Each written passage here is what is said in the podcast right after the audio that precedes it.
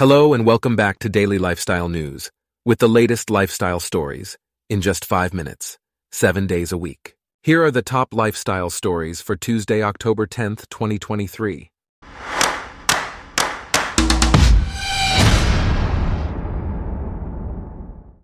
Today's episode is brought to you by Blogcast, your personalized audio feed, available on iPhone and Android. First off, the ancient Roman site of Pompeii is about to expand. The Great Pompeii Project has unveiled plans to disperse visitors around ancient Roman sites in order to make the ancient Roman city of Pompeii a parco diffuso, or scattered archaeological park. This will incorporate the archaeological areas of the city itself, as well as villas at nearby Boscoreale, Oplontis, and Stabiae, at modern Castellammare di Stabia. The project also saw the opening of two new museums in the area, Antiquarium and the Museo Archeologico di Castellammare di Castia d'Orsi. These museums opened in 2011 and 2013, respectively. The move comes on the heels of the Grande Progetto Pompeii project, which has overseen renovations across the sites for the past decade. This project was funded with 105 million euros from the European Union. Tickets for the scattered site will be valid for three days, with free shuttles connecting all the sites. In other news, a new report from the U.S. Centers for Disease Control and Prevention has found that older adults have accounted for nearly two thirds of COVID 19 hospitalizations in the United States this year. This poses a continued public health threat. The report also found that hospitalization rates among older adults more than doubled in the summer. From January through August, those 65 and older accounted for 62.9% of hospitalizations, representing a one third increase compared to the period between March 2020 and December 2022. The CDC recommends that a newly updated COVID 19 vaccine, available this fall, be recommended for everyone six months and older. However, local health officials across the U.S are concerned about many older adults not getting vaccinated against COVID 19, as well as not getting vaccinated against the flu or respiratory syncytial virus.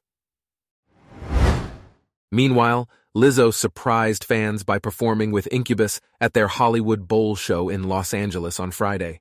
This marked her first performance since she was sued in August by several of her former backup dancers, Fans captured footage of the singer joining the 90s icons by playing the flute on their hit 2001 song, Aqueous Transmission. Lizzo shared a video on Instagram of herself accompanying the alternative rock group.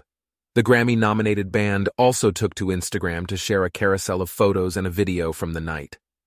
Shortly after the lawsuit was filed, Lizzo shared a lengthy statement on social media in response stating that the allegations being made against her were too outrageous not to address. Next, John Cena addressed his hypocrisy in his former feud with fellow wrestler turned Hollywood actor Dwayne The Rock Johnson at a press conference for WWE Fastlane on Saturday.